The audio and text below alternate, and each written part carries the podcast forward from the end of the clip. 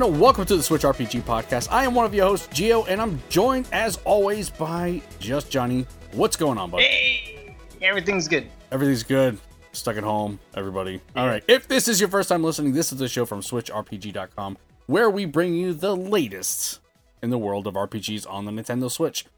Now we're doing things something a little different here today. We're not doing a news rundown in this episode here. This one, we have a main topic idea that we've been kind of just rolling down the street for quite a while. Uh, it's just the the news has just been flowing in, so the episodes were getting long. So we kind of had to cut these things out, and I always wanted to cover this. So this is our opportunity to cover the main topics.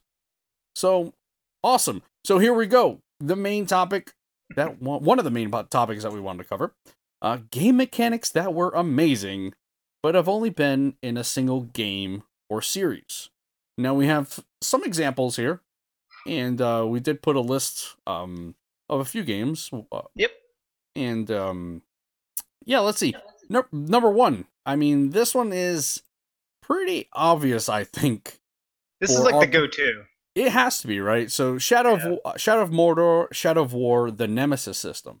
Yeah. Now, now, when I first played this, I actually started off. No, I did start off with Shadow of Mordor, and this Nemesis system like popped up. I had no idea like this was a thing. Like this was so unique and so awesome, and they actually expanded on the on this Nemesis system in Shadow of War. This has got to be one. I think one of the coolest game mechanic that you that I've seen out there, to be honest. I mean, what, what are you, what are your thoughts on it, right? Yeah, it it's it was such a well implemented, limited system in Shadow of War. I didn't play uh, Mordor. Um, Mordor's the newer one, right? Uh, I get those confused, to be honest. uh, well, I played the first one. Uh, okay. I did not play the second one, the sequel. Uh, and but what they had there was excellent. They did this dynamic story, uh, sort of uh, progression of a particular enemy mm-hmm. who becomes your nemesis and will continuously taunt you as you progress through the game, uh, over and over and over again. And there's a progression to how they taunt you and the the way that they taunt you and and sort of whether they defeat you they have new things to say as you continue forward or if they get defeated by you they come they are changed and they come back differently because physically physically yeah they physically change and and how many times you you essentially kill them or think you kill them and mm-hmm. they come back that reflects in their character as well, and they just get even more dis- disfigured uh, every single time that you re-encounter them if you've killed them uh, before. Right, and I mean, I don't, I'm not even entirely sure how you would implement this in a in another game, but like you had said, I I think it's like the way they did it, and Shadow of War is the second second game.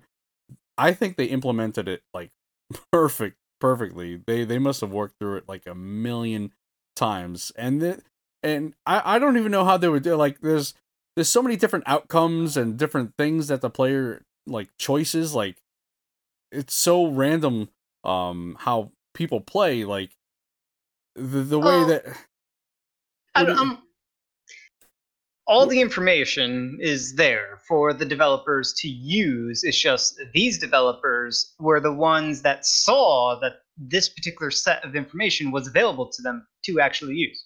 Mm-hmm. Right?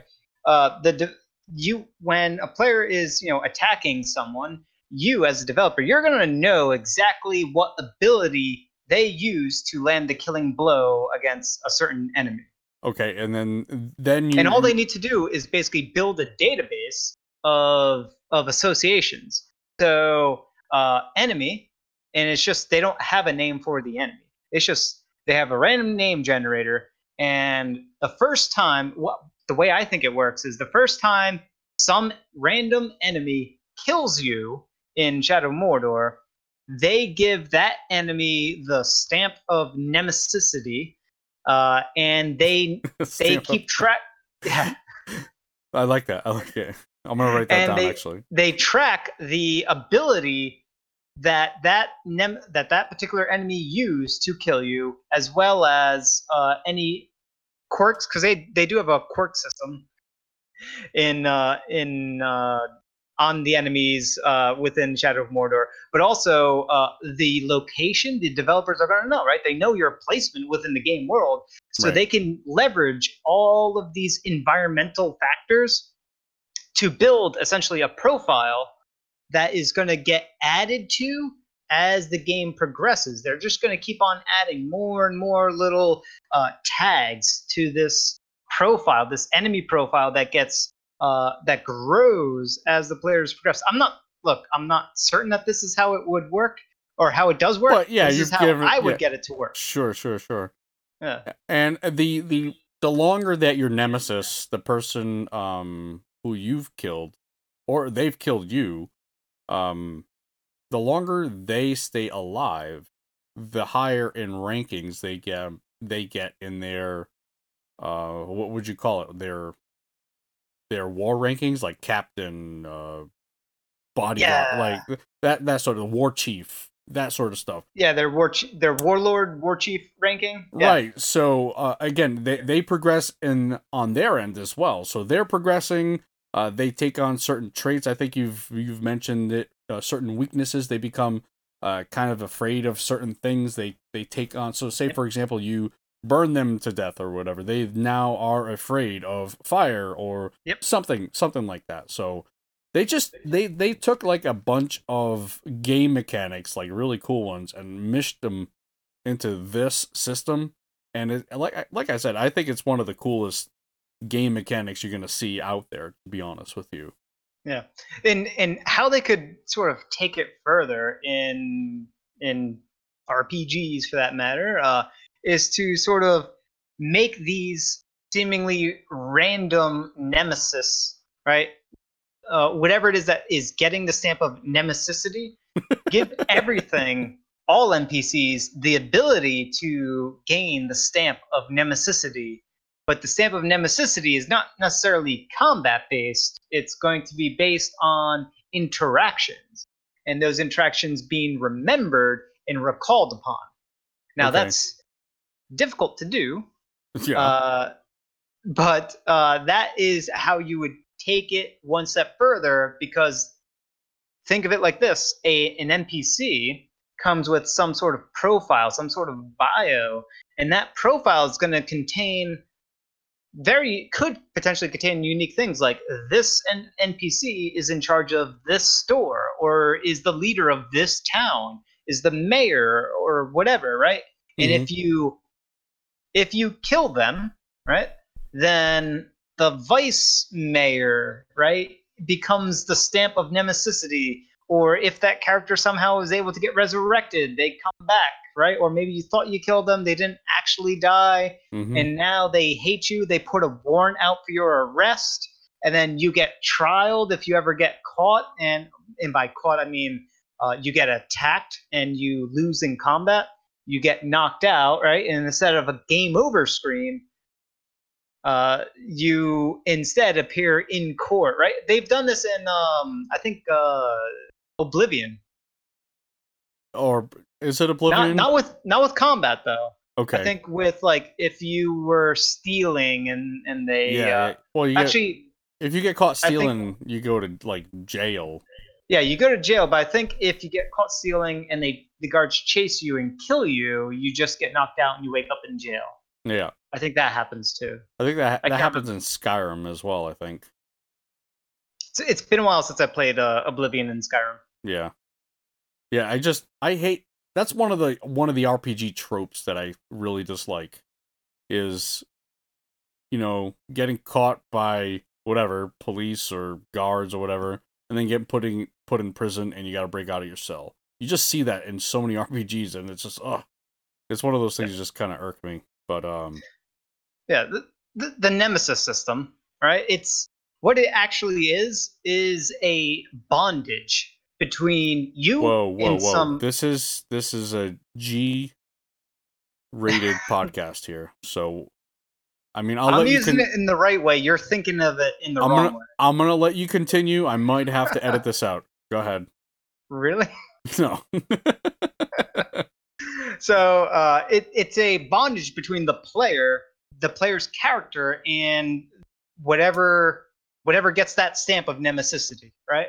So there there now forms that stamp forms a bond, a link between the two, hmm and that link is going to be extrapolated on uh, and iterated on uh, storyline wise with with some degree of meaning, right? And and the developers are controlling what that meaning is going to be, what the actual ramifications of that of that bond between the two of you is going to be. But the Nemesis system does it in a you know antagonist protagonisty right type of Mhm. way, whereas why not do it in a uh, instead of rivalry? Why not do it in camaraderie kind of way? Okay. Right? Yeah. Why not have any NPC be a party member Wow. instead of having bona fide party members? I think there is a. I can't think of it off the top of my head, but I'm. I'm I think there is a game that allows Octopath Traveler. for that. Is it Octopath Traveler?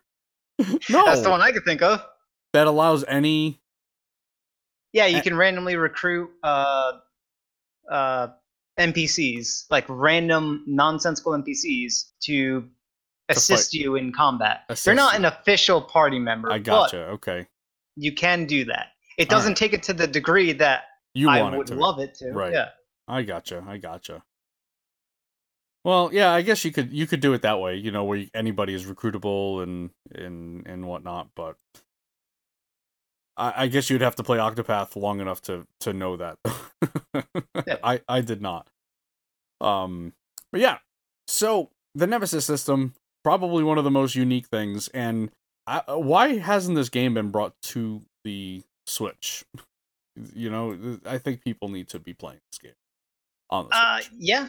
Yeah, I mean, they, they could bring the Shadow of War game to the Switch. I The mean, Shadow of Mordor was the first one. They could they could Right. easily bring that one. Shadow of War, I think, was early enough on in Xbox's life cycle where I feel like it could it could work.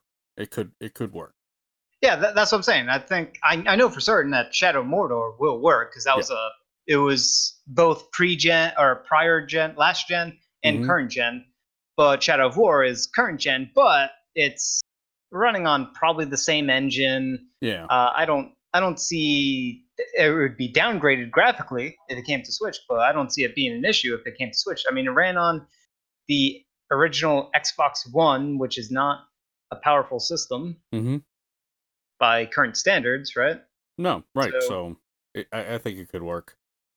Yeah. All right.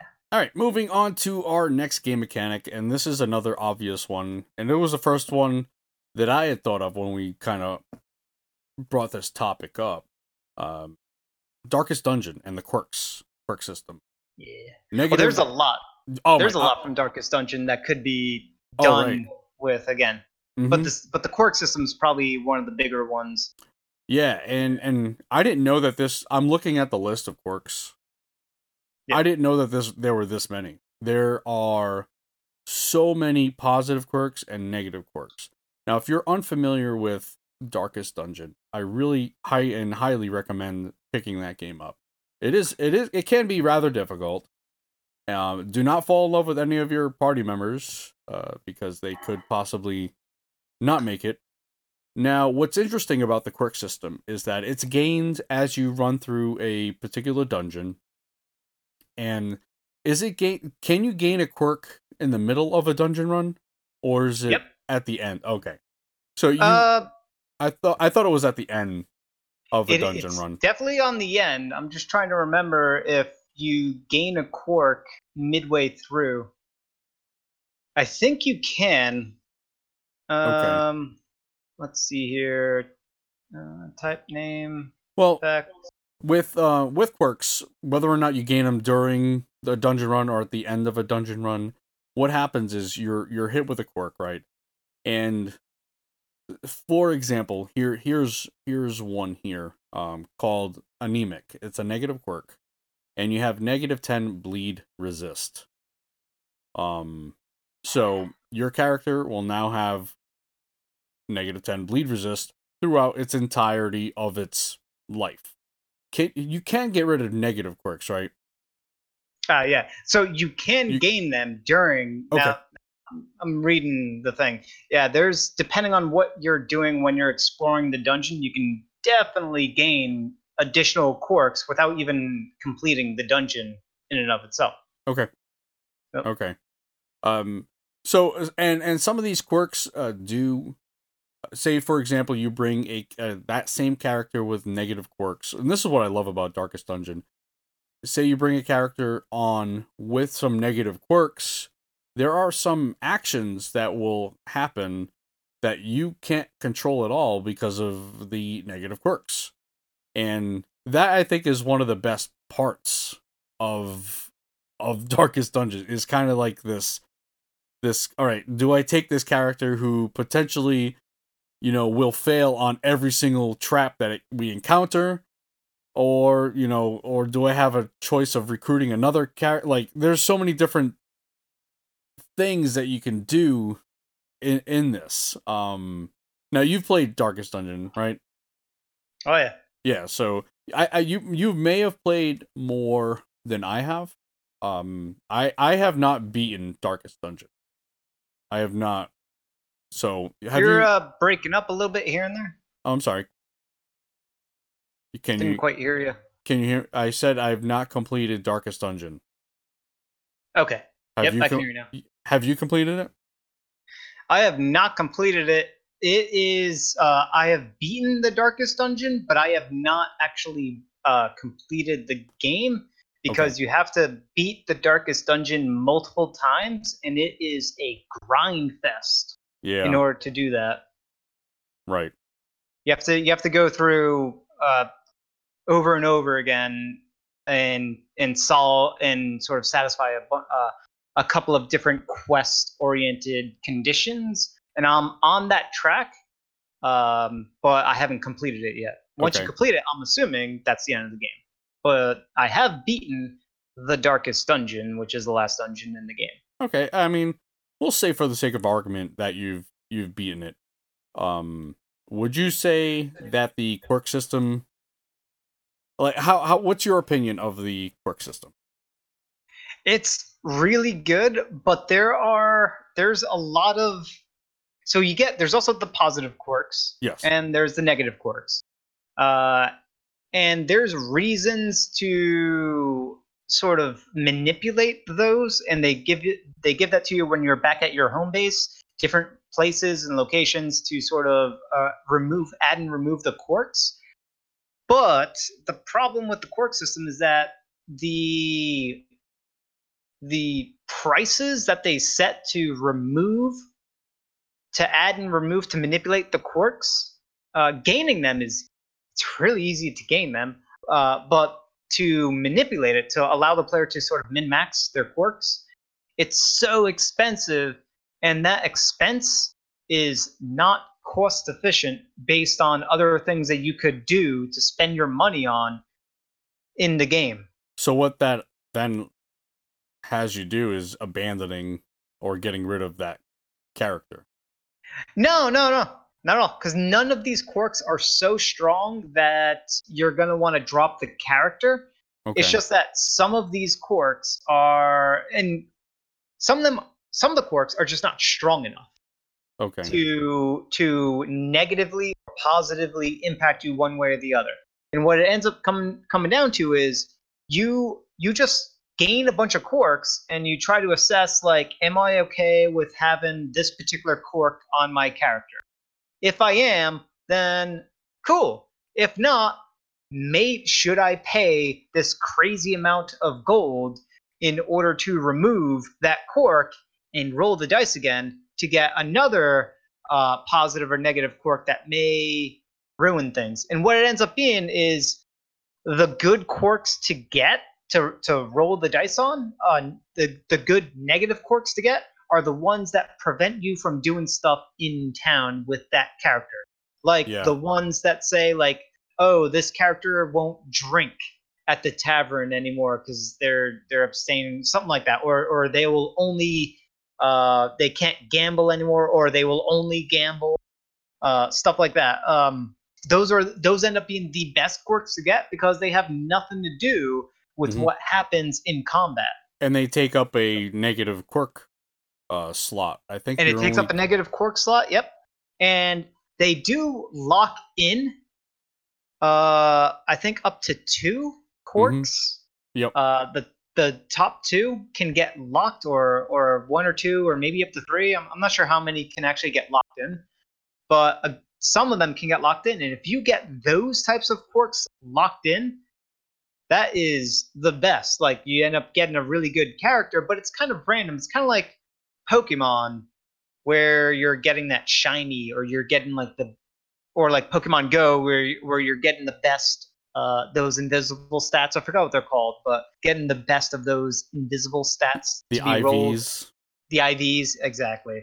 Uh, so that's part of the min maxing, but because it's randomized, I don't really like it.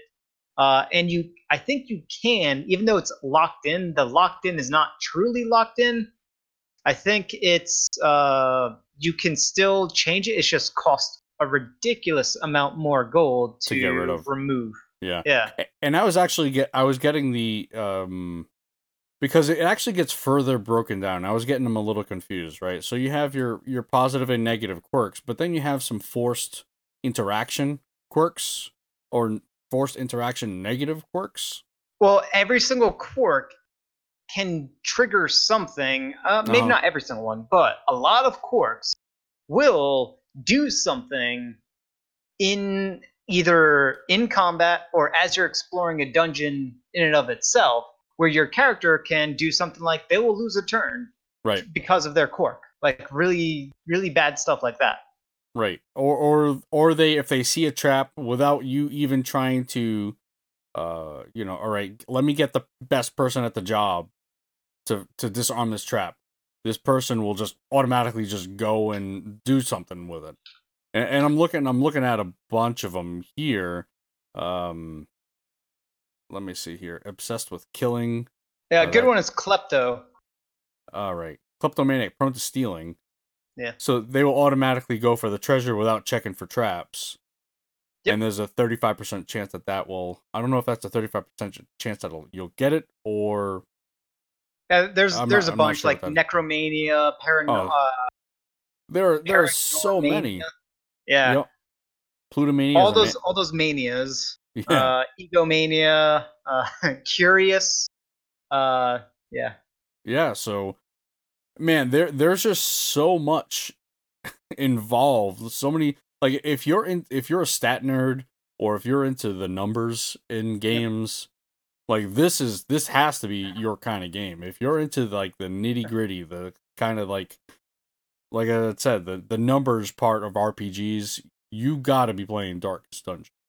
Well, It's this just- is yeah. Th- this is like the trait system of Pathfinder, or or traits of Mhm. characters uh, within RPGs. This is what makes them oddly, you know, oddly enough, quirky, right? It, it gives makes that particular character their own unique thing, right? They Right, named right. they labeled it correctly, right? It is the the particular quirks that make up that particular character, and uh, a lot of these quirks, like the ones where they will uh, they're prone to stealing stuff, right?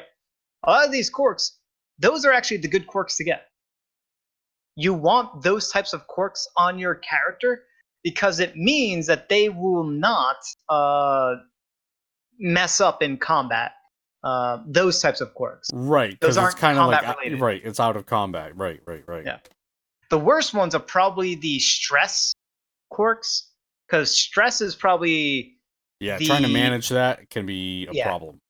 it well it, it is definitely the the biggest it is the biggest uh cause for things going bad is Mhm. miss being unable to manage the stress of your party and that is the biggest reason why your party will ri- will wipe is because someone became stressed out and they developed uh, some sort of uh, i think it's called a madness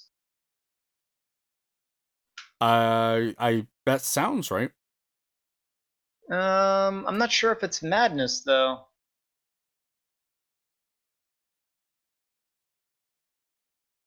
Are you, Uh, are, you, yeah. are you are you researching? Hmm.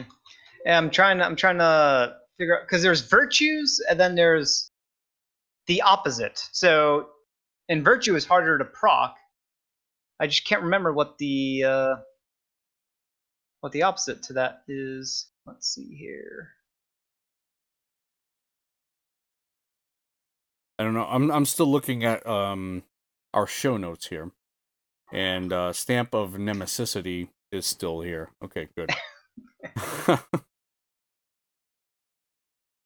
So let's see. Oh, resolve is when you overcome stress uh, in a positive way.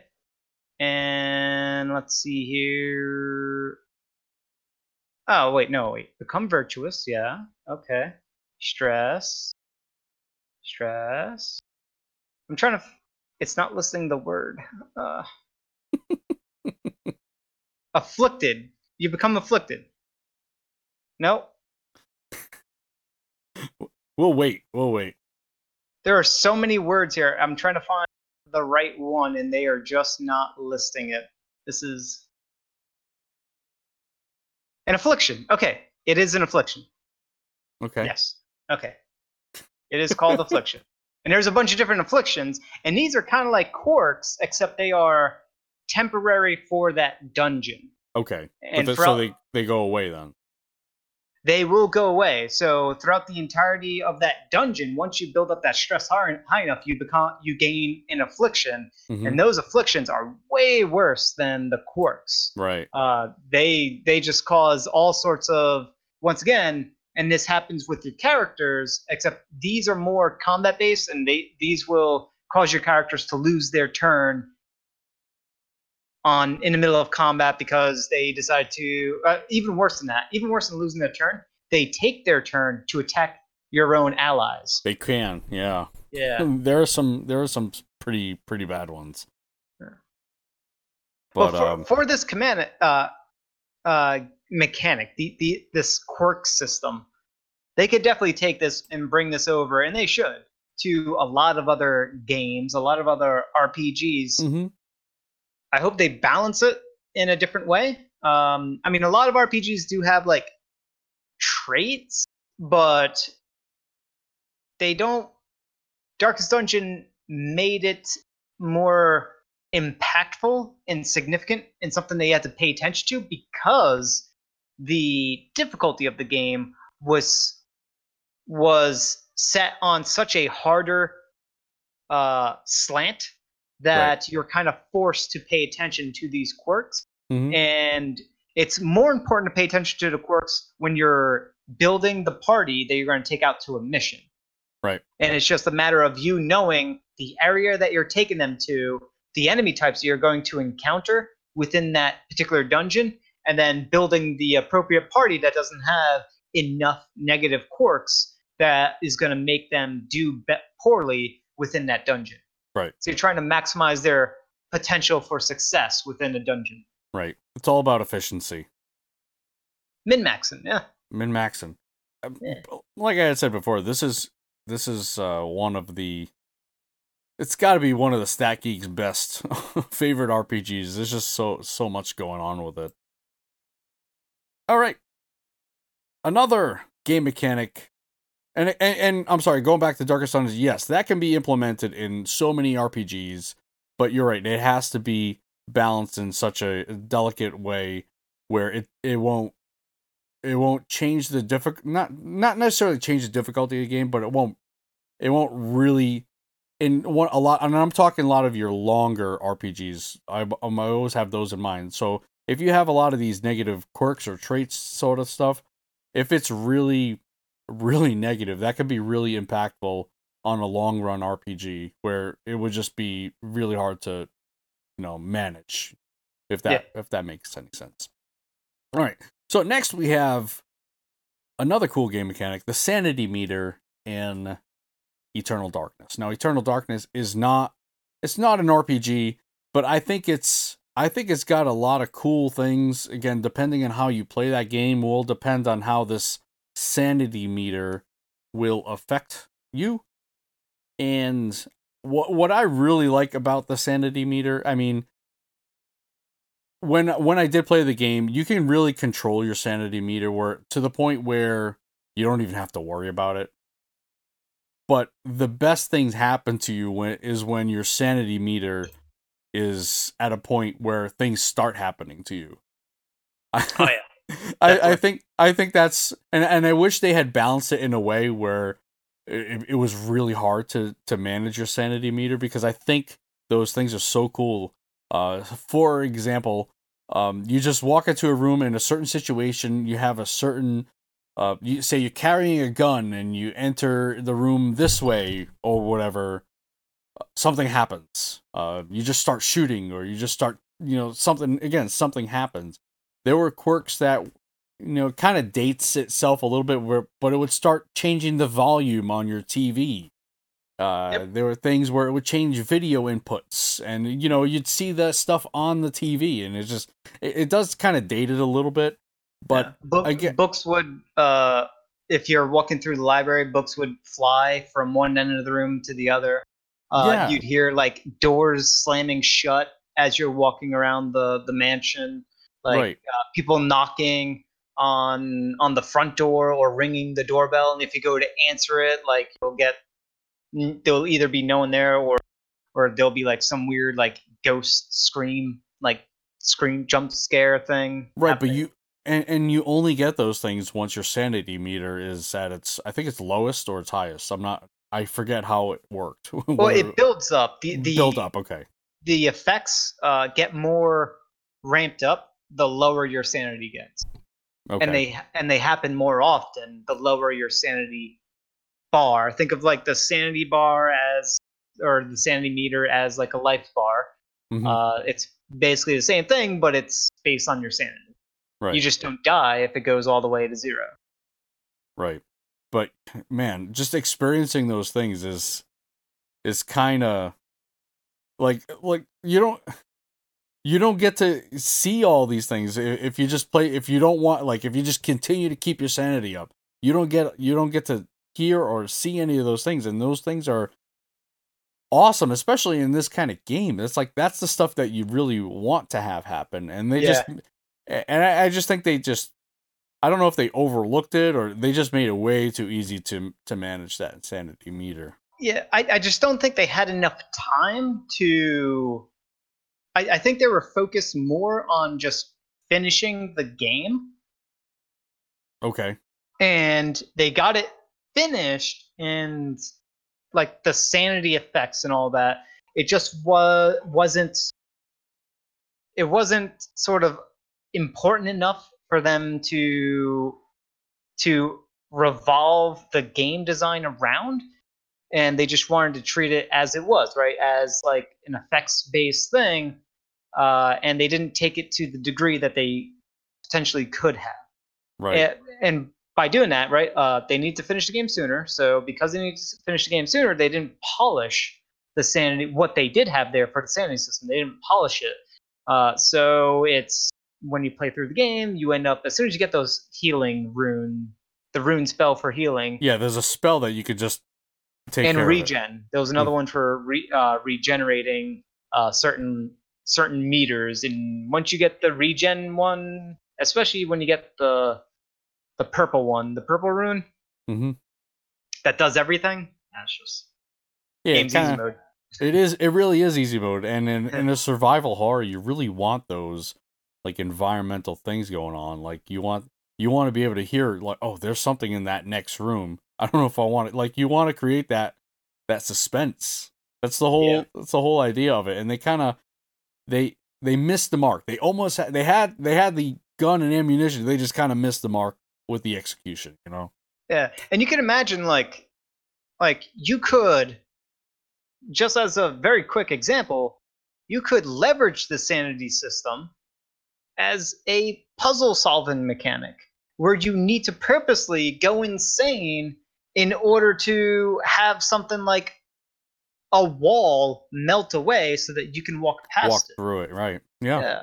Something weird like that, where going insane unlocks things and, and you end up using it in a way, or for example, certain enemies that are like these uh, real life big giant physical brutes but then you go insane and you see that they're actually being controlled by these little tiny imp things that you can just very easily kick flick away right? or whatever yeah. yeah yeah and, and you could definitely just that simple you could create an rpg that that way you know oh yeah um so yeah very very cool uh, i i loved and i was this came around out around the time I was really into like survival horror, so this this was this was my jam. Definitely my jam. Um all right. Well, I'll let you describe the next one because I never played it. yeah. So I funny enough, I actually beat Bloodborne uh I think like last week. I beat oh, it again. okay. Again. Again. Yeah, uh it was my uh so jealous it was my girlfriend's playthrough, and she was pretty much at the very end. Uh, okay. Uh, but she just didn't want to. She didn't want to complete it, so I was like, you know, I'll I'll complete it. You just I, gotta watch I, like, so that you gotcha. can so that you can you know see the ending for yourself and all that. Mm-hmm. So I, I I went through and beat it. But what Bloodborne has that like makes it very unique, on top of the many things, is this insight system. Okay. And it's not so much a mechanic that you are it's not a gameplay mechanic that is gonna that you're gonna interact with in a way of like combat. Uh i don't think it affects combat. Uh you can it can be affected by combat against certain enemies.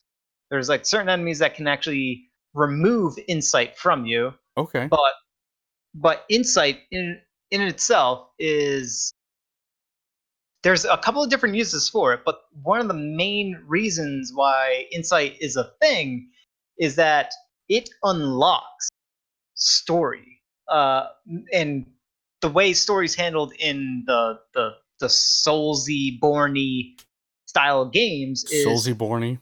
Yeah, you gotta explore the story. The story is there, but you gotta find it. And Soulsy Borny. I'm trying to spell and, that. And in Bloodborne, the the story is there, but you gotta find it.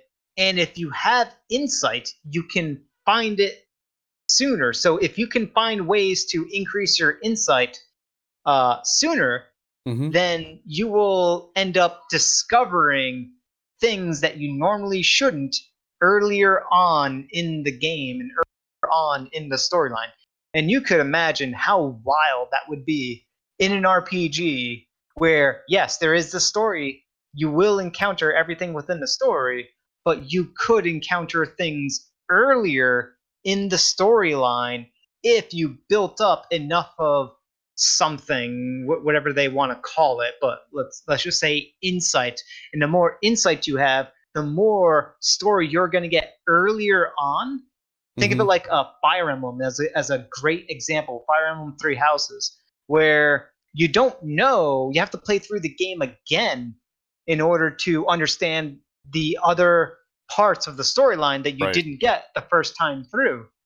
But in if if it had this insight system from Bloodborne, you could, in theory, build up enough of the insight to where you can start yeah, you can start seeing what's happening across the other sort of houses and start to gain insight into what's going on there in addition to your main sort of story branch. Okay. Yeah, that's that's definitely a unique thing. I mean, with uh Souls like or um Dark Souls in general, the story is there as you want to take it pretty much you're you're needing to read through a lot of the lore. It's very lore dense. So you're taking in as much of the story as you're willing to to get essentially. Yeah. But this is a little bit different in the way that your um your insight gets you it just like is it just earlier in the storyline is that how it's is that how it's working so it still has so uh bloodborne still has the like hey you gotta read the description of these items and talk to these NPCs in order to get cryptic messages about the story in the world. That still exists, but Okay. with insight, the world will actually start to reveal Oh. parts of itself to you. You'll start to uh, and and given that the world is based on uh, similar things that Eternal Darkness is based on, uh, you'll you'll start to hear things as you gain more insight. You'll start to see things in the world and hear things in the world as you gain more insight. Kind of like a sanity system, but it's not. It's not as. Uh, it's it, it's very different from the sanity system, but yeah, it's yeah, yeah. it's kind of leading towards your your character as you play the more insight also reflects the more insane your character is although you're not insane you're just gaining more insight into something that doesn't want to be seen Mm-hmm. kind of and because you see it it it can make certain people go blind Right. Yeah. Awesome. I I so want to play that game. it it's brilliance It really Really is. It really sounds like it. Um, it's the Castlevania game that I've always wanted. Um, next we have now this again. This is not an RPG, and we were kind of talking about this game a little bit beforehand, and it turns out it wasn't as unique as we thought it, or I thought it was. Um, the game is called Superhot. Uh, Superhot. If you're not familiar with the game, it's it's a very artsy uh styled game where it's a first person first person shooter or i guess and what's unique about it is as you move the enemies move. So when you're stopped the enemies are stopped. So you're trying to progress through i'll call it um like it, it almost looks like an office space. Like every every environment there looks like an office space. So you you're trying to get get through this and every time you're moving um again it's a first person shooter so you're shooting at the enemies. You, you, it just it's and it's very it can be very as chaotic as you want it to be as well so uh it's a, it's a very interesting dynamic now again you and I were talking about this before I hit record um how this can be or is implemented in some roguelike games and one of the games that you mentioned and it's very popular in the Switch RPG community is Tangledeep. Tangle Deep. That's just one example. Now, you had mentioned that this is this kind of mechanic is implemented in a lot of roguelikes.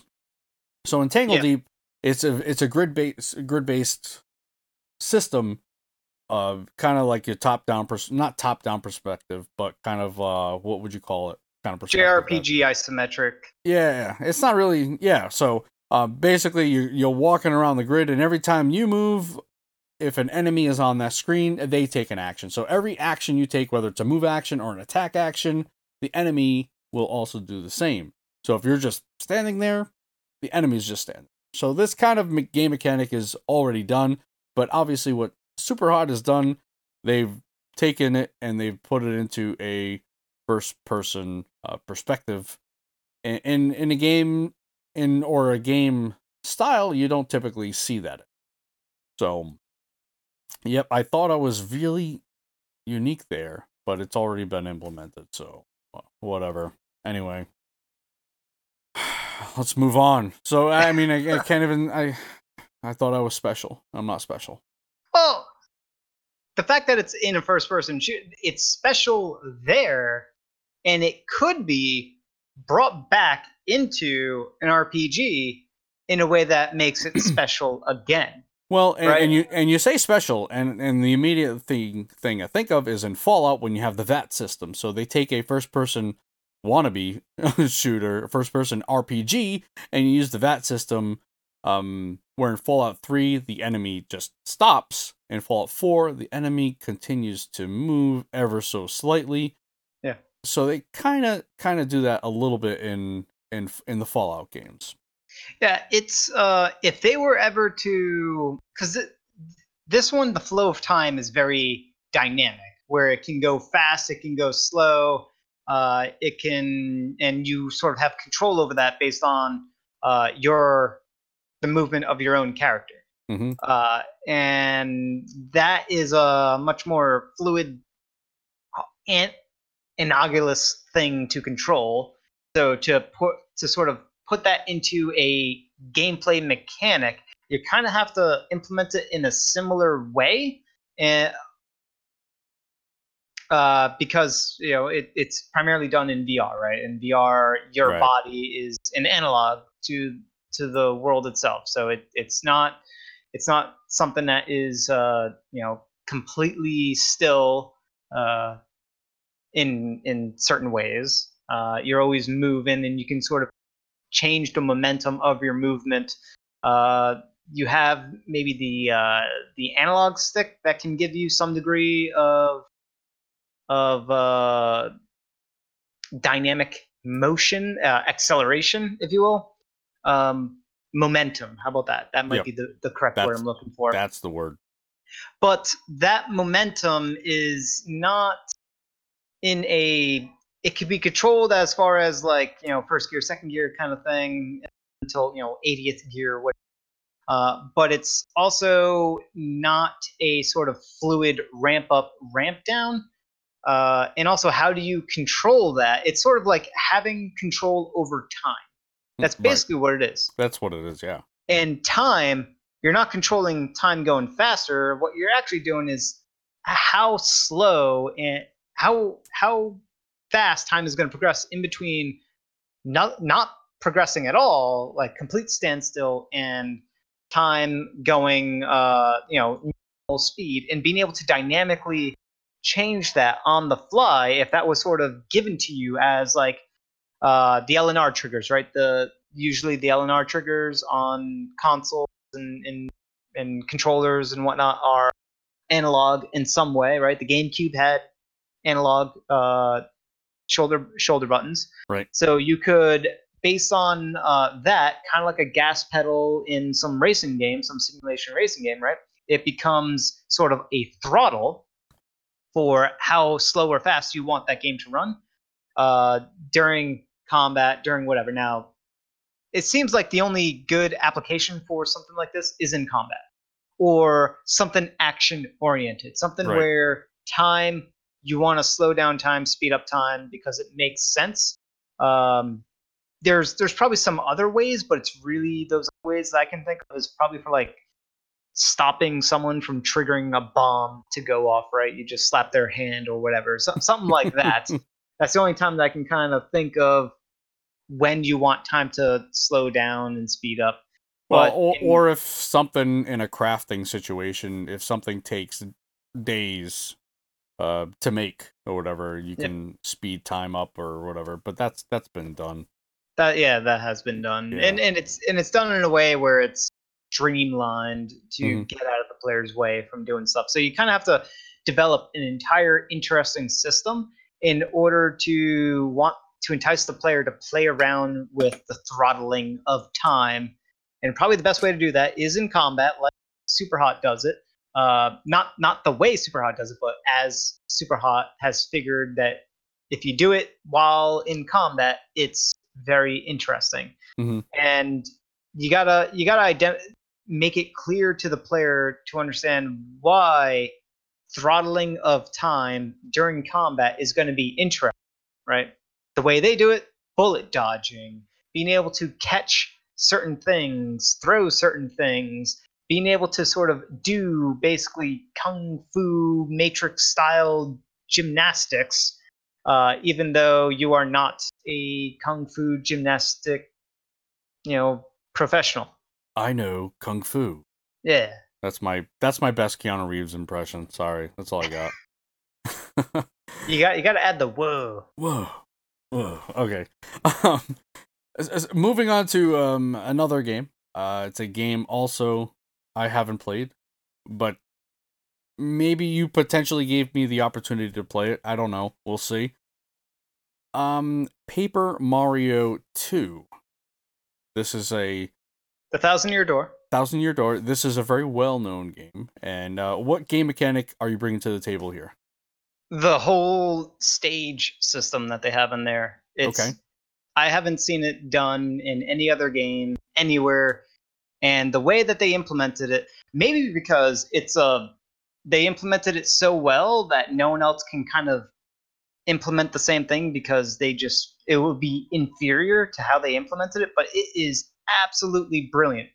So it is also a combat mechanic, and as you're engaging in combat with some enemy, you're doing that on a stage. And the stage is being viewed by audience members. So Right. they're watching you enact a combat play between some enemy that you walked walked into in the dungeon overworld whatever and you go into the combat uh, arena but in this combat arena there's people watching you do stuff and you're taking turns right normal traditional turn-based uh, mario rpg style combat mechanics uh, you have you it's mario and one other party member then uh, and then the enemy or enemies and you're trading blows but there's also an audience. And you have to there are things that you can do that can make the audience uh, applaud you or boo you. And there's this uh, there's this um, I think it I think it's an applause meter or it's just uh, an audience meter or whatever it is and you build that up so you want to build up the audience's excitement because the more excitement they have the more you gain I think it's star power I forgot what they called it but you gain a meter that Get is Mario tied to SP. SP yeah. that's star power Okay. and uh, the more you gain of that, the more you can leverage these powerful uh, sort of special attacks that you can do, and the more audience. So, oh, uh, here's how it is: it's the more you make it exciting to the audience, the more audience members you're going to attract, and the more audience members that are watching this fight go out on stage, the faster that that star power meter can fill up. So you want to build up, and they, they labeled it correctly as as star power, right? You want to have Mario with as star power, kind of like a, a, a film or an A actor, movie right? star, right. power. So you and you're leveraging the star power to use special attacks that you can do throughout it. But the audience, as if that wasn't a cool enough mechanic itself, the audience can actually interact with the combat where they could actually have if if they are filled with good audience members like toads they will actually throw helpful items to mario or your party member to All help right. them like they'll throw a heal at mario uh, or they could be filled with enemies and the enemies will throw like a turtle shell that will mess up mario uh, if if if you're not paying attention and you have to look at the audience and who's in the audience and see if they're carrying something that's going to sort of throw lit- a literal monkey wrench maybe not a monkey wrench but like a turtle shell Right. Right. uh, to mess up your combat with the actual enemies that you're dealing with on stage. And then, in addition to that, the stage itself has uh, props and staging elements. And as you do damage and do certain attacks, you can cause parts of the stage to fall apart. Not only enemies can do that to make parts of the stage fall on Mario, but you can have parts of the stage fall on them as well. Mm. So the stage becomes interactable and something that you got to be wary of in the middle of combat. In addition to the audience and building up that audience meter, and and there's there's uh if you're paying attention and there's like an audience member that's about to like throw a harmful item at you, you can actually hit a button that causes Mario to run off of stage into the audience and whack the audience member with a hammer. this is all new to me, and and this game's been out for forever, right? And this Like- is all Yeah. new to me. This is th- another example. Is okay. Xenoblade Chronicles uh, Definitive Edition is coming out. Many people have played that. I'm going to be experiencing it for the first time, and I need to experiencing. I need to experience Paper Mario 2: Thousand Year Door. I Yeah. I, I need to play Absolutely. that game. It, it's You- just the way you describe it. It's definitely something I would absolutely love. I've played Color Splash, but this sounds like it's a it's a lot better. it is it's one of the best RPGs of all time, and it's by far the best Mario RPG hmm better than than the original Super Mario RPG. It's Yeah. better, and that's that's an amazing, amazing game made by Square Enix, right? Beloved. It started the franchise, but I'm sorry, Thousand Year Door did all that and better, and Right. then some. The the storyline is just way better in in not in a serious way though. It's just better writing, better. It's more comical. It is absolutely brilliant. Yeah. Yeah, it doesn't take itself uh too seriously, you know. Man. not all and and not not does it uh take itself seriously it has so many inside jokes that only uh that that only like bona fide nintendo fans like people that have played nintendo games for a while they only they would get they Mhm. would understand these these sort of like seemingly like nintendo inside inside jokes that only nintendo fans would get they have them speckled all throughout the game itself. It is brilliant. I just I just really hope with this 35th anniversary of Mario that this is one of the titles that they just shadow drop. Just all right, it's it's available, you know. Yeah. You Or go. or a true sequel to it. or a true sequel. Um but Because that's the rumor, right? that was one of the rumors. But here's the thing though. They could potentially get rid of this audience um mechanic or they could potentially you know color splash style you know they could potentially just ruin it you know Yep. uh, i do want to be able to play this so yeah, yeah, It's uh this that stage thing. I, I don't know if you saw a screenshot or a video of it, but look on like the combat on the bottom left. That's that's there's a number there. That number represents how many people are in the audience. okay um, in case you're wondering. Uh, so, like, it's literally the stage and the audience is a major mechanic of combat. It only comes into play in, in combat, and Mhm. it's there, and it just enhances a traditional turn by turn. You know, you go, the enemy goes, your partner goes, etc. style gameplay system. It just enhances it that much further and makes the the experience just really fun and interactive. And I'm just surprised that they haven't done this in any future Mario, Paper Mario game, or Mario and Luigi game, or any other game that. I mean, there's so many games that have riffed on Nintendo, very popular, very well executed Nintendo properties.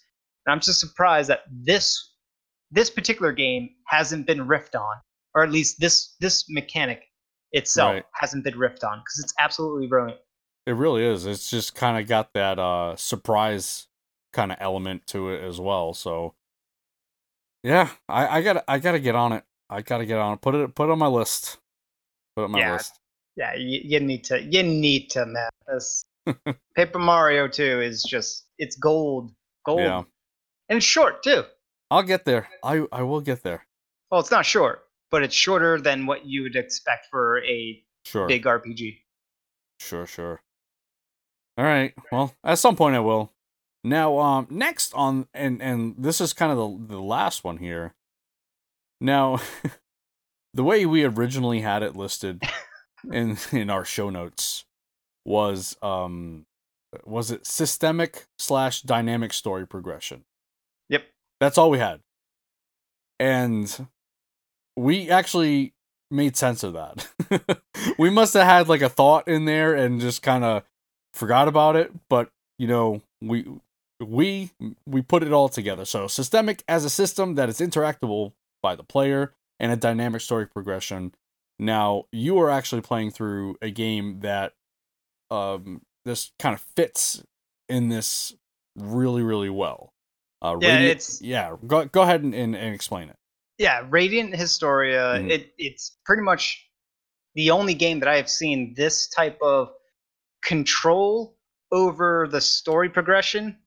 Uh, that in in a very traditional, very linear, but also not linear storyline and story progression in in a in a traditional RPG.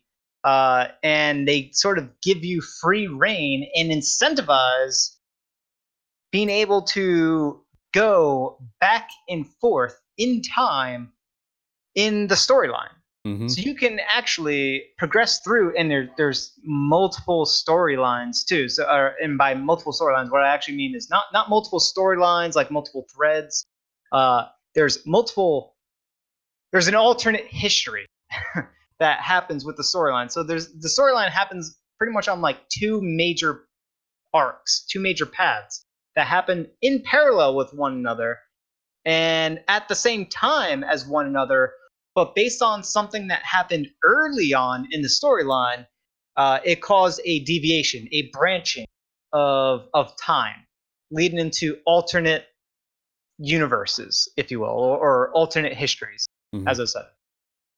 And at any point, you can jump between these two segments on the parallel, uh, on sort of uh, while being persistent with time as it progresses forward. But you can also go back in time at many, many different locations at pretty much all the major story beats that are in this game, or all the major, all the points in the game where a store, uh, a decision was to be had. mm-hmm. You can go back to, back to the future too, right? Back to the something like- future. yeah, exactly how. Yep. it, it's it's exactly that. You can go back, and depending on how you progressed in the story, which is weird to say because it's your progression through the story is tied to your progression through getting new unlocks.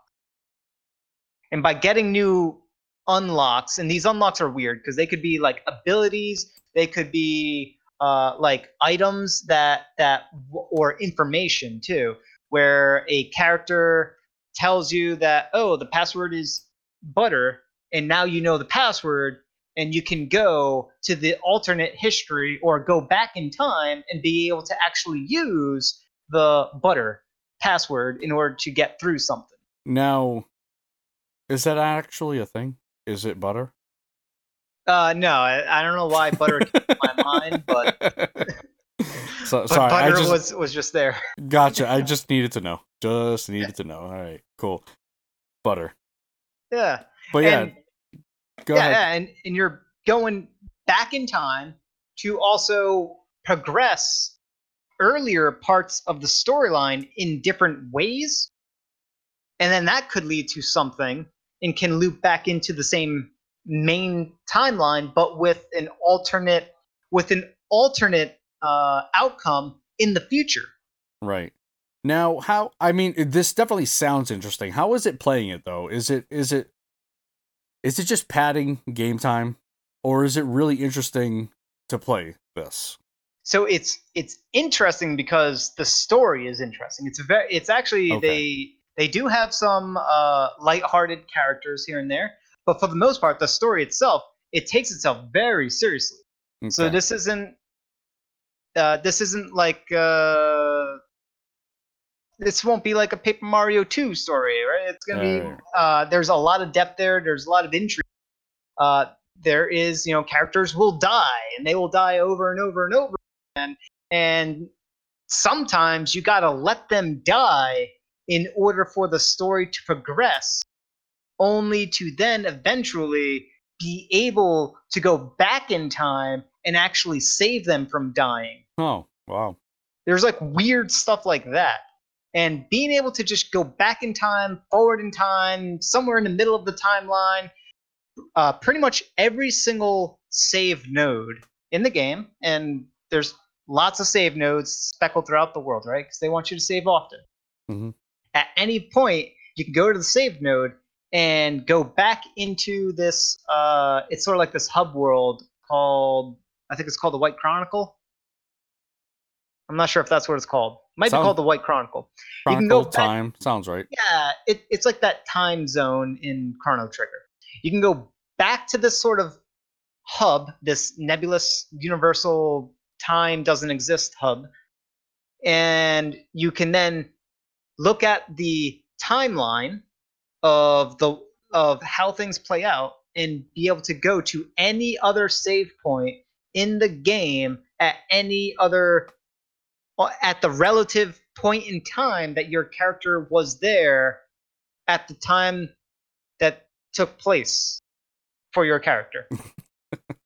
it a little weird and hard to explain, no, but no, no, no. It, it definitely it makes sense. It makes sense to me. Yeah. Now the the only thing I really was concerned about is like, is this do they tie it in well with the story? Does it all make sense? Is this just making a you know a 10 hour game into a 50 hour game just because you got to go back and replay it without really caring about anything um well, there that there sort a if they are padding it, they are padding it with story because there is a lot of story to the game, a lot of dialogue, a lot of uh, events that happen. There's multiple chapters, uh, so as you progress, you're progressing, and every major uh, set of events that happens is its own chapter, and you're going through chapter after chapter. But then you can go back in time and save, and now you used to be at chapter five, now you're back at chapter two again. and you, yeah now how much does it utilize and there, there is a reason why i'm asking this how much does it utilize the second screen does it use, utilize it a lot the, Uh, the, yes. the bottom screen the touch it's it's more of a kind of like a um, I would say like the map in Castlevania DS games. So it's just showing you where where you are on it's a map supporting information. all right the reason why i ask is I'm, I'm not saying it's a map. It's just supporting information. could that information be in like a mini map or a hud in a top corner or something to that effect Uh, I don't think there's. Yeah, it absolutely could. I don't think there's anything that's too critical that's on that second screen. It's really just displaying more information. okay on the second screen. Uh, during combat, that bottom screen shows the sequencing of turns, which you can manipulate, and that is kind of important. But I don't think there's any like touch screen stuff that happens on the bottom screen. I, but You're saying this because you you want this ported. I want this ported. Uh, This was so late in the 3DS. This was 2018. This was really turn switch. yes. That's what I mean. So I mean, this could really easily be ported over to the Switch without without a problem. Especially if those things on that secondary screen are supplementary. You know, that aren't really necessary. You know, the the turn order that can be displayed on on the side or something. Uh, which has been done Yeah. in other other games. If you need to manipulate it, it's it's always changing. And so, again, it's other RPGs. There's Um, there's definitely work involved though. It's not going to be a straightforward port. Sure, it can be done. If, well, if- and here's here's the other thing, and here's the big kicker. but wait, this was already yeah, this was all Radiant Historia was on the 3DS, which is called Radiant Historia Perfect Chronology Edition. Mm-hmm. Yep. It's already like a remastering of the same game, so they would have to like remaster it a third time to put it on Switch. Okay, you don't want that. No, no, I'm just I'm wondering if the developers are are willing to go through that. Yeah, I I mean, it just it, it was just kind of a I guess kind of a miss there. You know, it's just they they they were they were right there. It's right. they were right Well, there. the- I what I think happened is the the developers know that they made a very unique like gem of a game, and and it definitely Yes, is. It is so they a have gem something of there. a game. But they made it on the DS at the end of the DS's life, and it didn't do well. And they thought, well, let's blame it on the DS and the time that we released it, or whatever. Like the audience already left; they moved on to the 3DS. So let's just make the game, remake the game even better, and put it on the 3DS because that's where the, all the fans went to. And then they did But that, Way too late. but they released it. But but they, it, it was too late.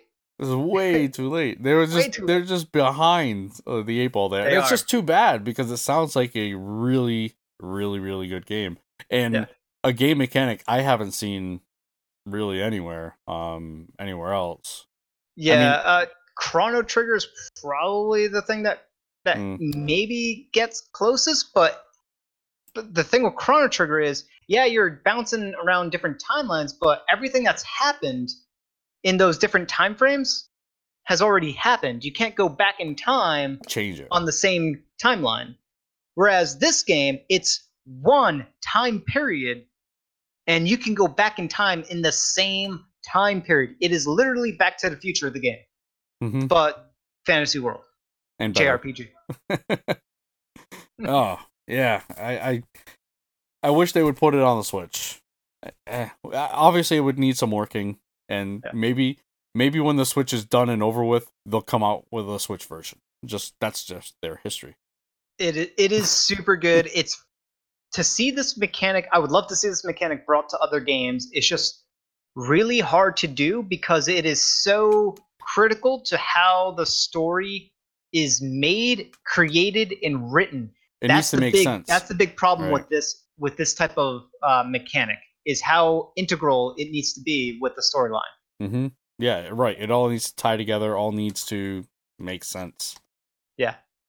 And and that's why this particular game is so special because this what they have pulled off by being able to do this, even though there's like other elements to the game that are like, eh, well, you know, it's like mediocre or or or like, yeah, this has been done before.